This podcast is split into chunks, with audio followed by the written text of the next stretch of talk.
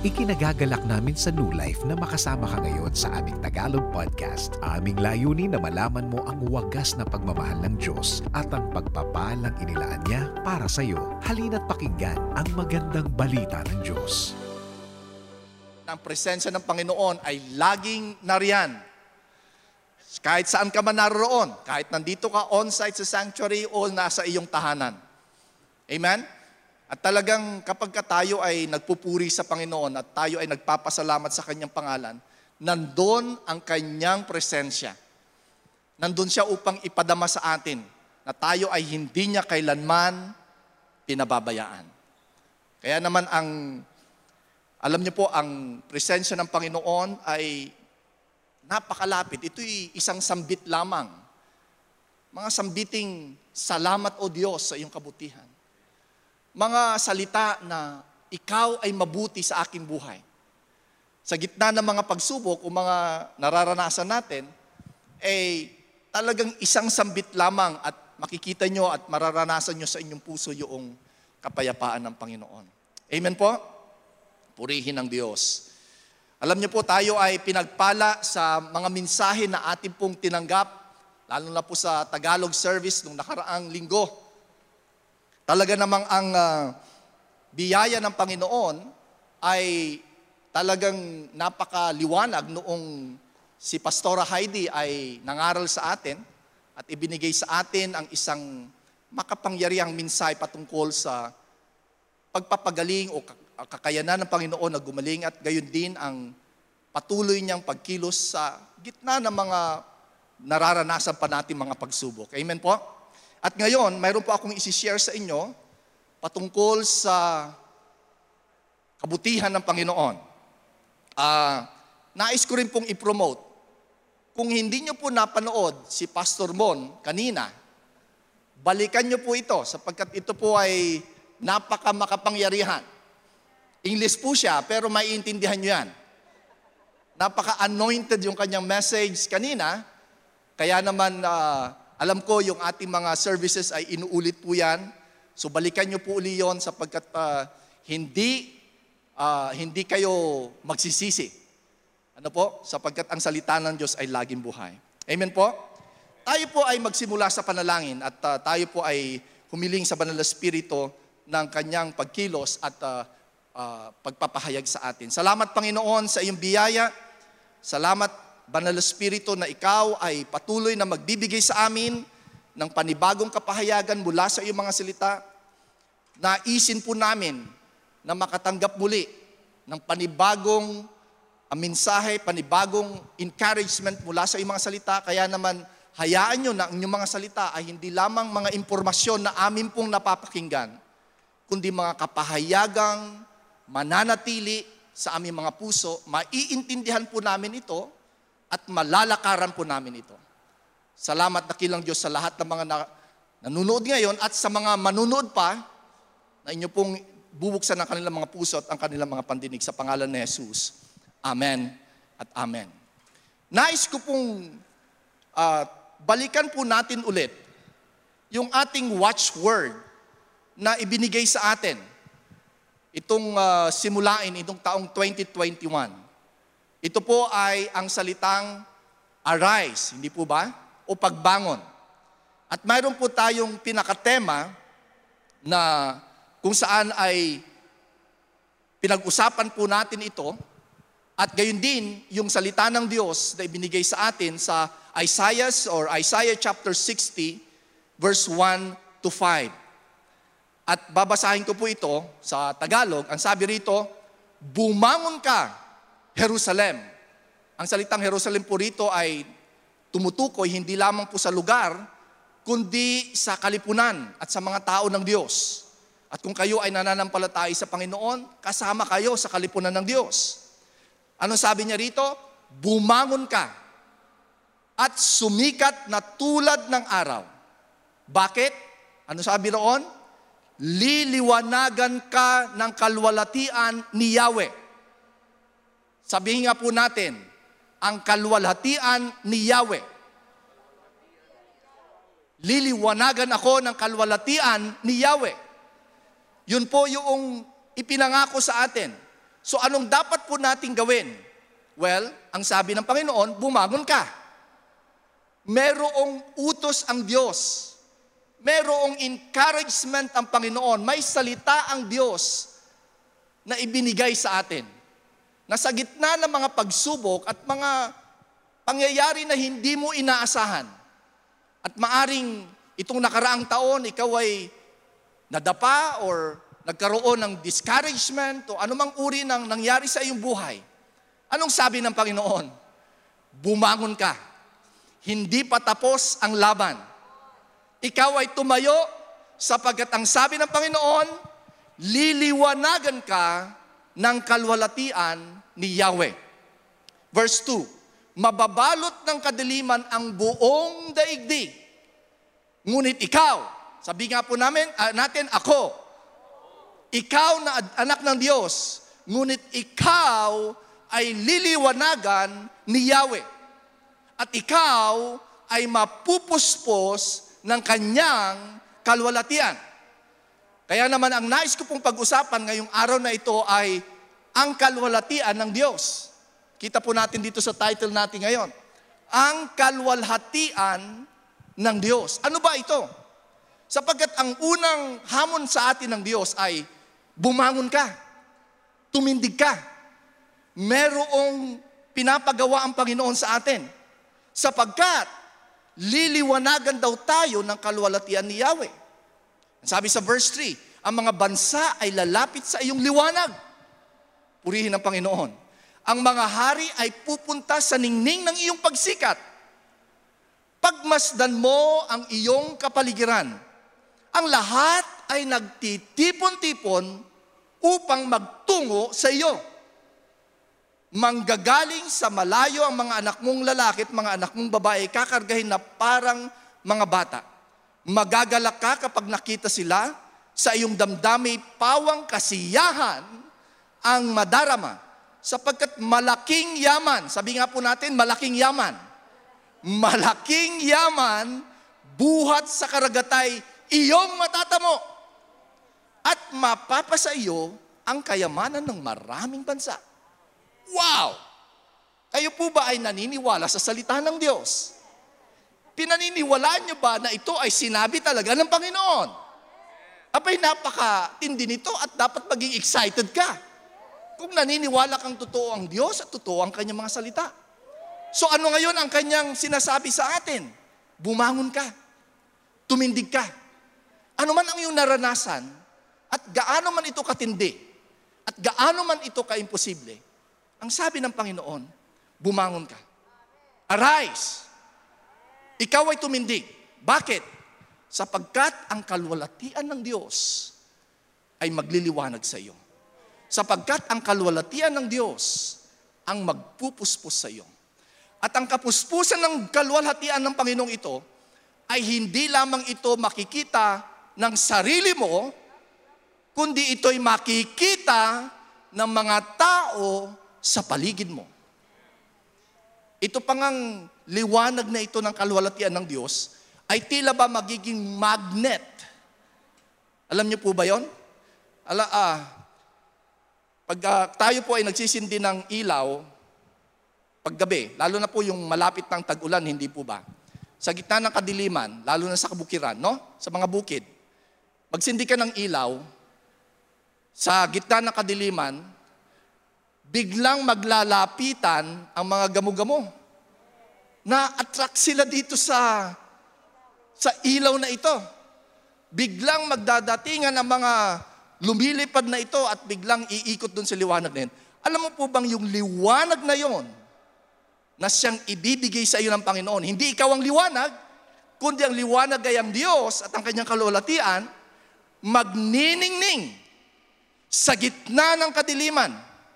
Meron pong napaka uh, kumbaga powerful na sinabi si Pastor Paul Chase, hindi ko alam kung sa staff or sa mga pastors, na sinabi niya na in the, in the, in the middle of darkness, hindi mo dapat pinaghihirapan na labanan ang kadiliman. Sindihan mo lang ang liwanag at magliliwanag ka na. Hindi po ba? At yun po ang pangako ng Panginoon. liliwanagan niya ang mga taong magdidesisyong hindi ako mananatili rito. Hindi ako mananatili at hindi ako mag-stay dito sa kinasadlakan kong lungkot or fear or discouragement o ano man ang nangyari. Hindi ako mananatili rito. Tatayo ako rito, babangon ako rito sapagkat may ipinangako ang Panginoon sa akin. Kasi kapag hindi ka babangon, hindi magliliwanag ang Panginoon doon. Kailangan mo bumangon eh. Kailangan mo mag-arise. Kailangan mo magbigay o magkaroon ng desisyon. At yung kalwalatian ng Diyos ay mapupuspo sa iyo. Ngayon, tanong. Ano ang tanong ko? O ang tanong nyo? Ano po ang kalwalatian ng Diyos? O nga po, ano nga po ba ang kalwalatian ng Diyos na sinasabi nyo, Pastor Edwin? O sige, isulat nyo po ha. Tatlo. Okay? Tatlong bagay patungkol sa kalwalatian ng Diyos at anong ibig sabihin nito. Una, alam niyo po, tinanong na ito ni Moses eh. Sabi niya sa Exodus chapter 33, verse 18. Sinabi ni Moses, Panginoon, kung talagang ikaw ay talagang pinapabubaran nyo kami at sinasamahan nyo kami, nais po naming maranasan ang iyong presensya. Ipakita nyo po sa akin ngayon ang yung makapangyarihang presensya. Sa ibang translation po ay kalwalatian. Nais kong makita at nais kong maranasan ang iyong kalwalatian. At ano sagot ng Panginoon? Sumagot ang Panginoon, ipapakita ko sa iyo ang lahat ng ano po? Kabutihan. Sabi nga po natin, kabutihan. So ano yung hinihiling ni Moises? Panginoon, ipakita mo sa akin yung inyong kalulatian. Ang sagot ng Panginoon, well, ipapakita ko sa iyo ang lahat ng kabutihan ko. At ipapaalam ko sa iyo ang pangalan ko. Ang pangalan ko ay ang Panginoon. Mahahabag ako sa gusto kong kahabagan, maawa ako sa gusto kong kaawaan. So ano ang kaluwalhatian? Ano yung glory ng Diyos na sinabi niya at ipinangako niya kapag tayo ay bumangon o tayo babangon. Well, hindi po ito yung literal na nagliliwanag mula sa langit. Pwede naman po mangyari yon ano po. Pero hindi po yun ang talagang tinutukoy ng Diyos dito. Ang liwanag na ito na ibibigay at igagawad sa iyo ng Diyos pag nagdesisyon ka, pag magdidesisyon ka, na ikaw ay babangon, ikaw ay tatayo, ang sabi ng Panginoon, liliwanagan kita ng lahat ng aking kabutihan. Liliwanagan kita at pupuspusin kita ng lahat ng aking kabutihan. Alam niyo po bang ang Diyos ay mabuti? Di ba mayroon po tayong kasabihan? God is, and all the time, God is good. All the time, God is good. God is good all the time. Di ba? Ganun yung ating sinasabi lagi, no? Mabuti ang Diyos. Di ba? Lagi natin sinasabi po yon. Sino po rito naniniwala doon? Mabuti ang Diyos. Pero itong kabutihang ito ay hindi lamang po sa salita. Itong kabutihang ito ay ipapakita ng Diyos sa buhay mo. At kahit ngayon at sa mga oras na ito, kung magiging bukas lamang ang iyong kaisipan at bibilangin mo lamang ang kanyang mga blessings, ikaw ay mamamangha kung gaano kabuti ang Diyos hanggang ngayon sa buhay mo. Ang kanyang kabutihan ay lagi pa rin nandyan. Ang kanyang kabutihan ay lagi pa rin naroroon sa buhay mo. O purihin ang Diyos sa kanyang kabutihan. Hanggang ngayon ay nandito ka pa rin. Hanggang ngayon ay nakatayo ka pa rin. Hanggang ngayon ay ikaw ay malakas pa rin. Ngayon, kung ikaw man ay may karamdaman, naapektuhan ka man ng pandemyang ito, mabuti pa rin ang Diyos. Ang nais niya lamang sa iyo, sa gitna ng mga nangyari o nangyayari sa buhay mo, tatayo ako. Sapagkat may ipinangako ka sa akin, Panginoon. Ipapakita mo sa akin ang lahat ng kabutihan ko. Mga kapatid, wag po kayong bibigay sa discouragement. At alam mo, minsan ang pagsubok, habang lalong tumitindi ito, nagpapakita lamang na malapit na ang breakthrough ng Panginoon doon. Kaya naman kahit na anong mangyari, huwag kang sumuko. Kahit anong mangyari, huwag kang tumigil. Kahit ano man ang sinasabi ng paligid mo at sinasabi ng kung sino man na sinasabing sumuko ka na, walang kwentang paniniwala mo, huwag kang sumuko. Tumayo ka lamang. Kung kinakailangan ikaw na lamang ang nakatayo at ang iba ay hindi na naniniwala, ipapakita ng Diyos ang kanyang kabutihan sa iyo. Ipapakita ng Panginoon ang kanyang pag-ibig sa iyo. Ang sabi niya rito, ipapakita ko sa iyo ang lahat ng kabutihan ko. At ipapaalam ko sa iyo ang aking pangalan. Ipapakita ko sa iyo kung ano ang aking pangalan. At alam niyo sa banal na kasulatan, kung ano ang sinasabi ng Diyos patungkol sa kanyang pangalan, yan ay nag express ng kanyang kabutihan. Pag sinabi, nga, pag sinabi niyang, ako ang Diyos, ng pangalan ko ay Jehovah Jireh, sinasabi niya, tutugunan ko ang lahat ng iyong pangailangan. Pag sinabi niyang ako ang Jehovah Rapha, papagalingin kita. Kapag sinabi niyang ikaw ay aking sasamahan, sapagkat ako ang laging uh, sasama sa iyong pangalan ko ay Emmanuel, God is with us. So sabi ng Panginoon, ipapakita ko ang kabutihan sa iyo, ipaparanas ko ang kabutihan sa iyo, at ipapaalam ko sa iyo na totoo ang mga pangalan na iyong pagkakilala sa akin. Ano sabi sa Psalms chapter 100 verse 4 to 5?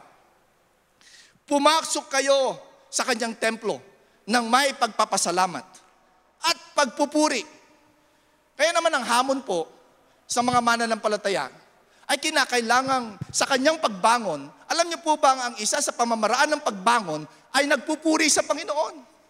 Sa gitna ng kalungkutan, ay kinakailangang bumangon ka doon sa kalungkutan ngayon sa pamamagitan ng pagpupuri sa Panginoon.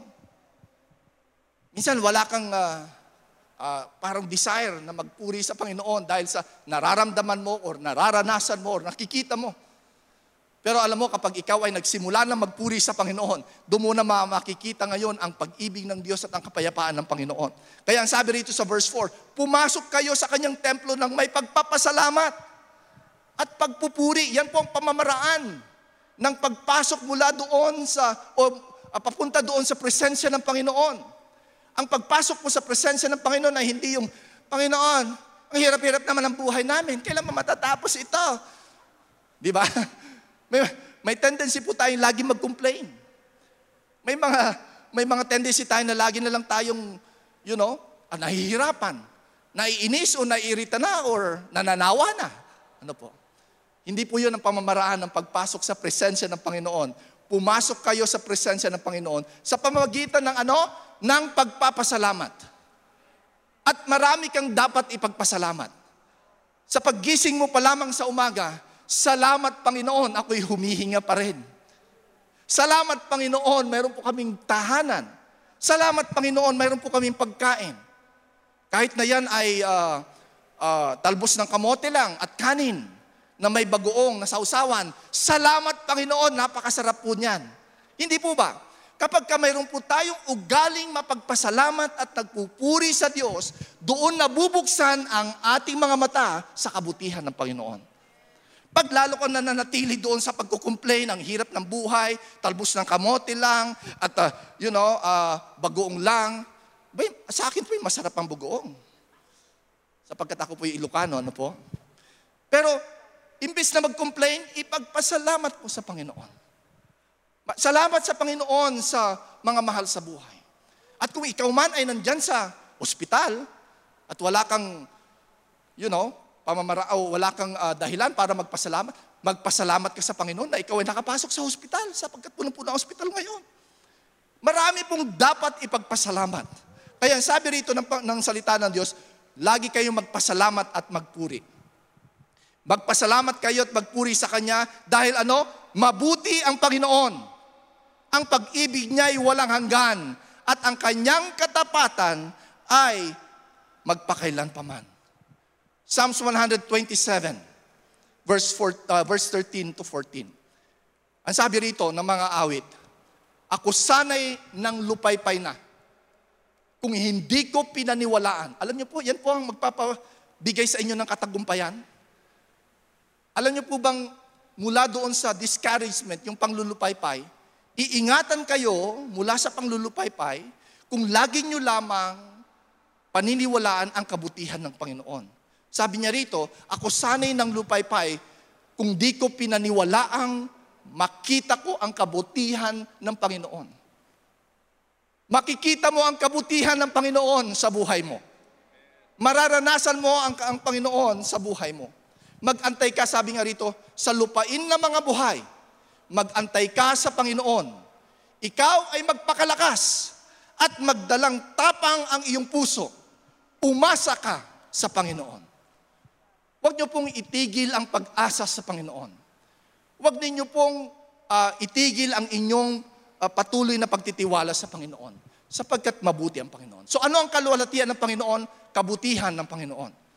Mga kapatid, sasabihin ko sa inyo, hanggang ngayon, kung makikita nyo lamang ang kabutihan ng Panginoon, na mula noong nagpandemya hanggang ngayon, napakarami nyong dapat bilangin pagpapala sa Panginoon sa mga anak ng Diyos at sa mga nanampalataya sa Panginoon, imbis na i-concentrate ninyo ang mga nawala or mga nangyayari, tignan nyo ang ginagawa ng Panginoon. Meron siyang ginagawang kabutihan sa buhay po natin. Kaya yun po ang ating tignan. Kalwalatian ng Diyos ay ang kabutihan ng Panginoon. At nais ko pong sabihin ito ng buong tapang at walang pagdududa magpapatuloy ang kabutihan ng Diyos na magliliwanag sa iyo. Nagliliwanag na siya ngayon at lalo pa siyang magniningning. Lalo pang magliliwanag ang kabutihan ng Diyos sa buhay mo. Hindi mo ba napapansin? Marami ang nagtataka sa buhay mo ngayon. Nakangiti ka pa rin, meron ka pa rin positive attitude, at ikaw ay may kapayapaang hindi maipaliwanag yan ang kabutihan ng Panginoon sa iyo. At para kang ilaw na sinindihan ng kalwalatian ng Diyos at ang mga tao sa paligid mo ngayon ay naa-attract sa iyo at namamagnet sa iyo. Kaya naman mayroon kang dapat sabihin, ang Diyos ang siya nagbibigay sa iyo ng kanyang kabutihan. Amen po. Pangalawa, ang kalwalatian ng Diyos na kanyang ibibigay sa panahon ng pagbangon ay ang katapatan ng Diyos. Tingnan po niyo po sa Exodus chapter 34, verse 5 to 7. Si Yahweh ay bumaba sa ulap. Ito po yung panahon na nakikipag-usap na si Moses. Tumayo siya sa tabi ni Moises. Hallelujah. Ilan po rito ang gustong makatabi ang Diyos? Hallelujah. Tumayo siya sa tabi ni Moises. At binanggit niya ang kanyang pangalan. Moises, Asan ka, Panginoon? Ito, andito lang ako sa tabi mo. Hindi kita iniiwanan. Ang pangalan ko ay Yahweh. Alam niyo po bang ganyan ang ginagawa ng Panginoon sa inyo? Masyado kayong natatakot sa nangyayari. Hindi niyo alam na sa tabi niyo ang Panginoon. Pansinin niyo naman ang Panginoon.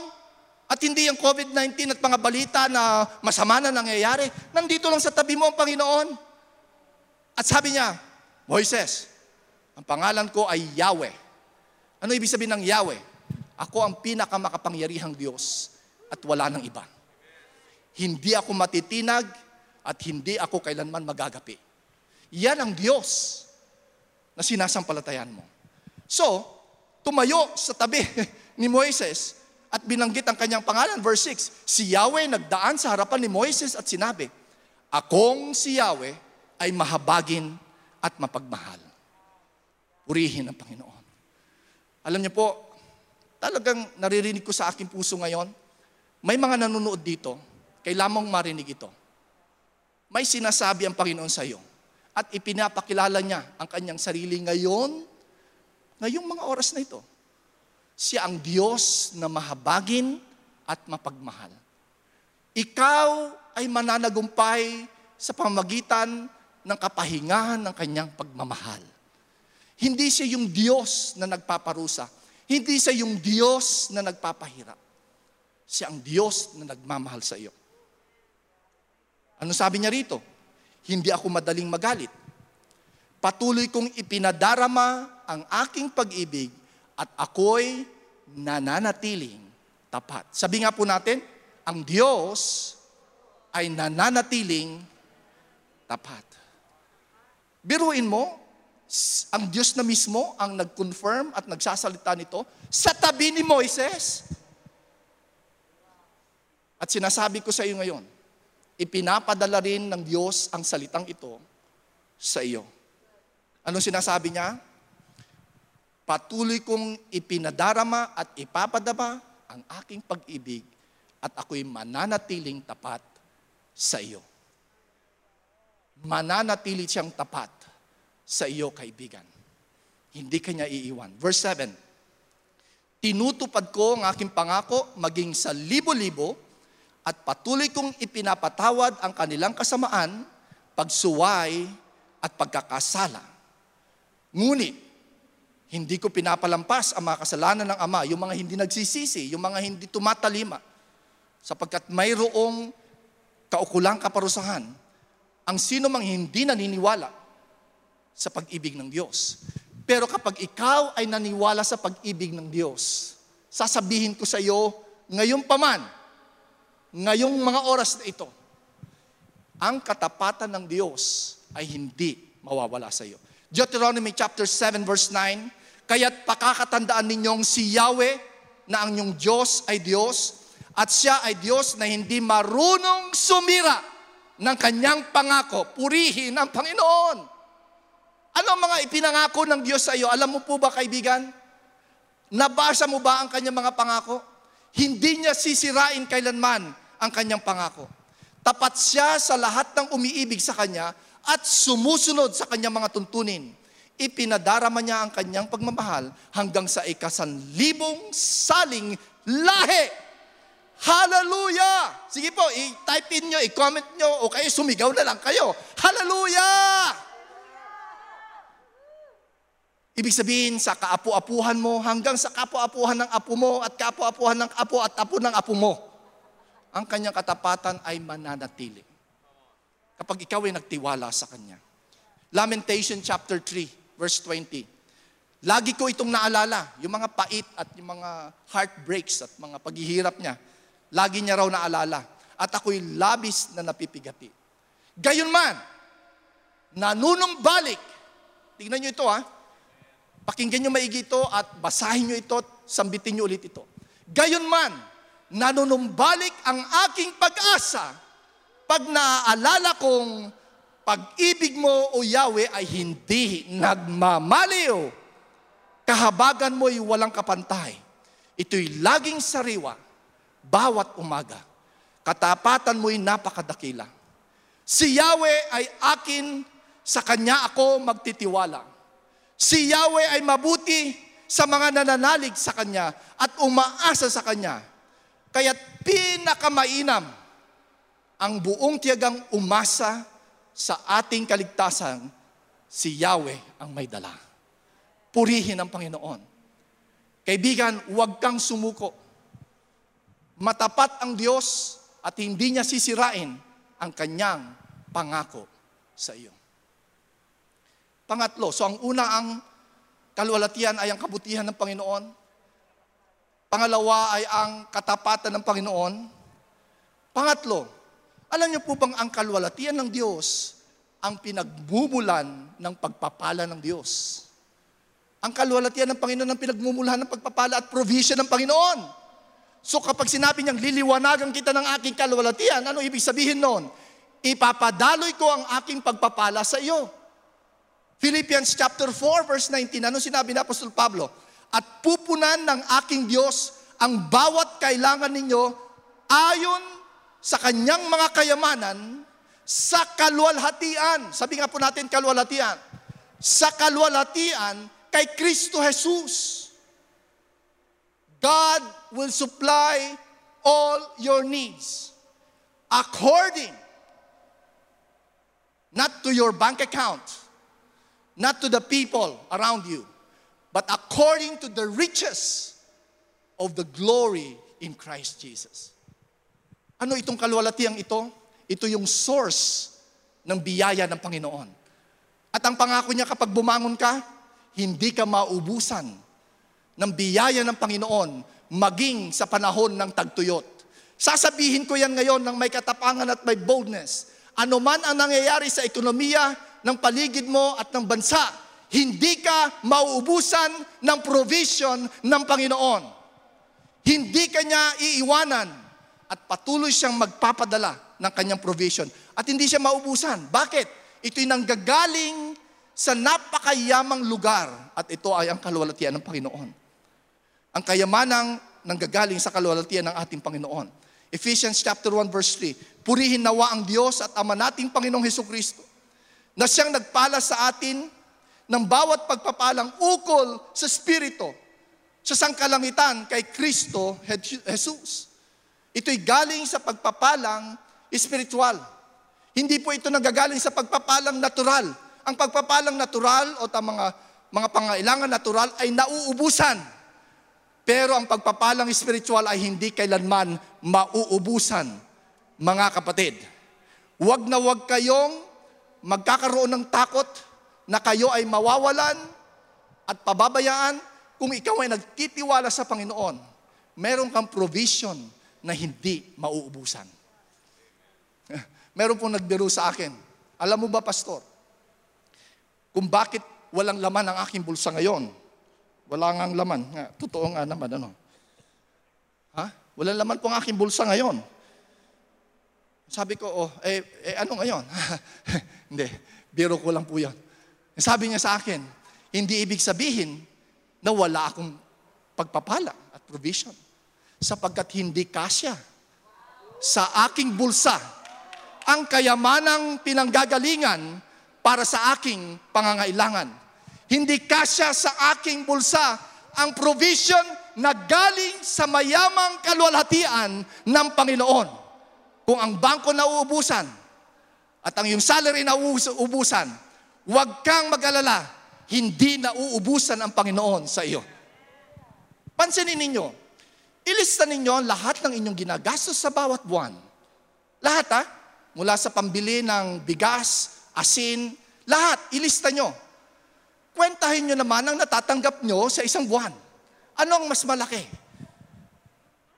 Sigurado ako, mas malaki ang gastos kaysa inyong natatanggap. Paano nangyari yon? Hindi kayo pinababayaan ng Panginoon. Sa lahat ng inyong alam na pinanggagalingang blessing, merong mas marami pang pinanggagalingan ng Panginoon. Kaya naman kayo po ay patuloy na magtiwala sa Kanya. Verse, uh, Ephesians chapter 3 verse 20. Ngayon, sa makapangyarihang gumawa ng lubhang sagana, ng higit sa lahat ng ating hinihingi o ng ating iniisip, ayon, sabi nga po natin ayon, ayon sa kapangyarihang gumagawa sa atin. Yan po ang kalwalatian ng Panginoon. Magliliwanag ang kasaganaan, ang biyaya, ang provision, ng Panginoon sa buhay mo. Sisiguraduhin ko sa iyo. Makikita mo ang pagbabago. Kung iba ang sabi nila ay wala na, bagsak na tayo. Ay wala na, eh. bagsak na ang ekonomiya ng mundo eh. Sa mga anak ng Diyos na naniniwala ng biyaya ng Diyos ay hindi nauubos. Kayo ay mananagana sa gitna ng mga pagkakatong ito. Magtiwala lang kayo sa Kanya. Ako pa yung magwawakas na. Tatlong kalwalatian. Ano ibig sabihin ng kalwalatian? Ano yung una? Kabutihan. Pangalawa, katapatan. Pangatlo, pagpapalang. Alam niyo po bang lahat ng kalwalatiang ito ay nakapaloob or pinanggagalingan ito hindi sa isang prinsipyo, kundi sa isang persona. At yan ay sa persona ng ating Panginoong Yesus. Ang kalwalatian na magliliwanag sa atin ay si Jesus na siyang liwanag ng Diyos. Kung babasahin niyo po sa Hebreo chapter 1 verse 1 to 3, ang sabi ron, ang Diyos na nagsalita nung unang panahon sa ating mga magulang at sa iba't ibang panahon at sa iba't ibang pamaraan sa pamagitan ng mga propeta, ay nagsalita sa atin sa mga huling araw na ito sa pamamagitan ng kanyang anak na siyang itinilaga na tagapagmana ng lahat ng bagay. Sa pamamagitan naman niya, ginawa ang sanlibutan. Palibhasa, palibhasa ay ano? Palibhasa ay siya ang sinag ng kanyang kalwalatian.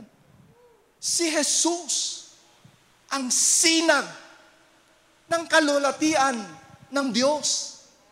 Si Jesus ang sinag ng kanyang kabutihan. Si Jesus ang sinag ng kanyang katapatan.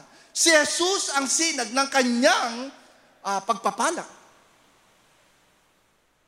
Kaya sabi doon sa 1 Kapitulo 1, talatang 14, ang salita, yan ay si Jesus, ay naging tao at nanirahan sa piling natin. Purihin ang Panginoon. Purihin ang Panginoon. Nakita namin ang kanyang kalulatiang tunay na kanya bilang kaisa-isang anak ng Ama. Siya'y puspos.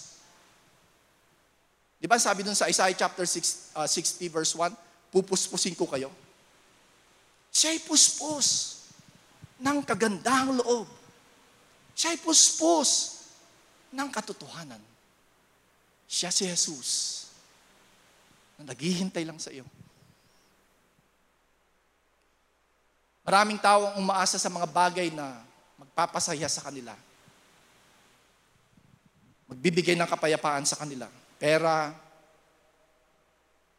kaibigan, posisyon, kayamanan. Mga kapatid, hindi yan ang tunay na kalulatian kagalakan ng buhay. Ito ay sa pamamaraan ng pagkakilala sa tunay na kalwalatian ng Diyos. At yan ang ating Panginoong Jesus. Basahin ko lang sa Colossus Kapitulo 1, talatang 27. Nasa kanila'y minagaling ng Diyos na ipakilala kung ano ang kayamanan. Ano ang mga kayamanan ng kalwalatiang hiwagang ito sa gitna ng mga hintil? Pag sinabi po nating hintil, ito po yung mga hindi naniniwala sa Diyos, hindi sumusunod sa Diyos. Alam niyo po bang nagliliwanag sa kadiliman at sa mga hintil ang biyaya ng Panginoon. At hindi lang ito isang liwanag, kundi ito isang persona. Ito'y si Kristo na nasa inyo na pag-asa ninyo sa kalwalatian. Si Kristo ang kalwalhatiang magliliwanag sa iyo.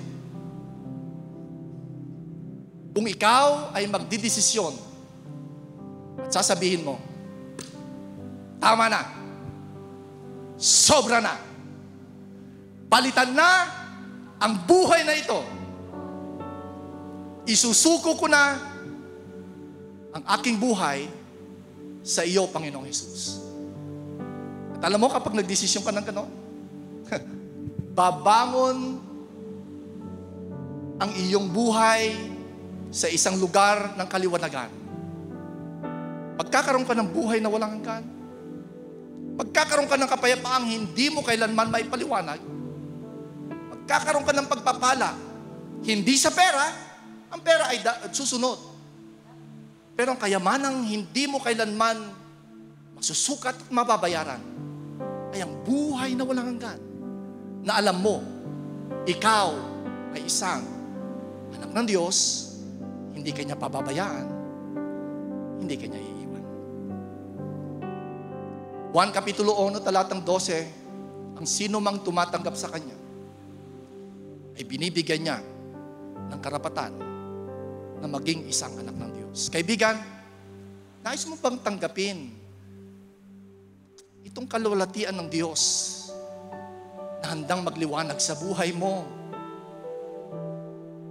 Mag, handang magbigay ng kaliwanagan sa madilim na yugto o lugar sa puso mo. Panahon na para isuko mo ang iyong buhay, kaibigan, sa Panginoon. Si Jesus ay naghihintay sa iyo. Isang sambit lamang ng panalangin tatalima ang Panginoon at ipapadama niya sa inyo o sa iyo ang kanyang kalwalatian. Pwede kang sumabay sa akin sa panalangin.